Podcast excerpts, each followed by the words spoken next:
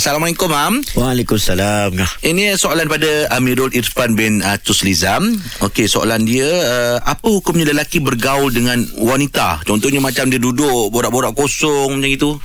Okey, baik dia simple ya. Ha. Uh, memang ada hukum asal untuk kita bergaul dengan perempuan yang bukan mahram Hmm. dalam keadaan uh, tak ada tujuan.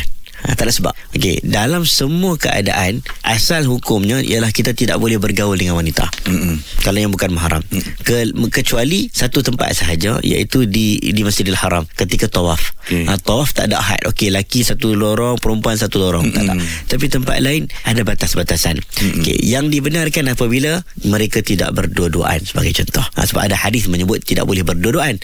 Antara lain yang dibenarkan Ialah Ada unsur-unsur tujuan-tujuan tertentu Contohnya Ada tujuan Dia bekerja Mm-mm, Dia nak bergaul Mm-mm. Terpaksa tanya soalan Mm-mm. Ataupun nak belajar Terpaksa tanya soalan Itu pun kalau boleh Tidak dibenarkan mereka Nak bekerja Urusan kerja ni Tapi dalam bilik hotel Tak boleh lah Ah, yelah. kan, Nak Ah. study ni Tapi berdua-duaan tempat gelap Tak boleh lah.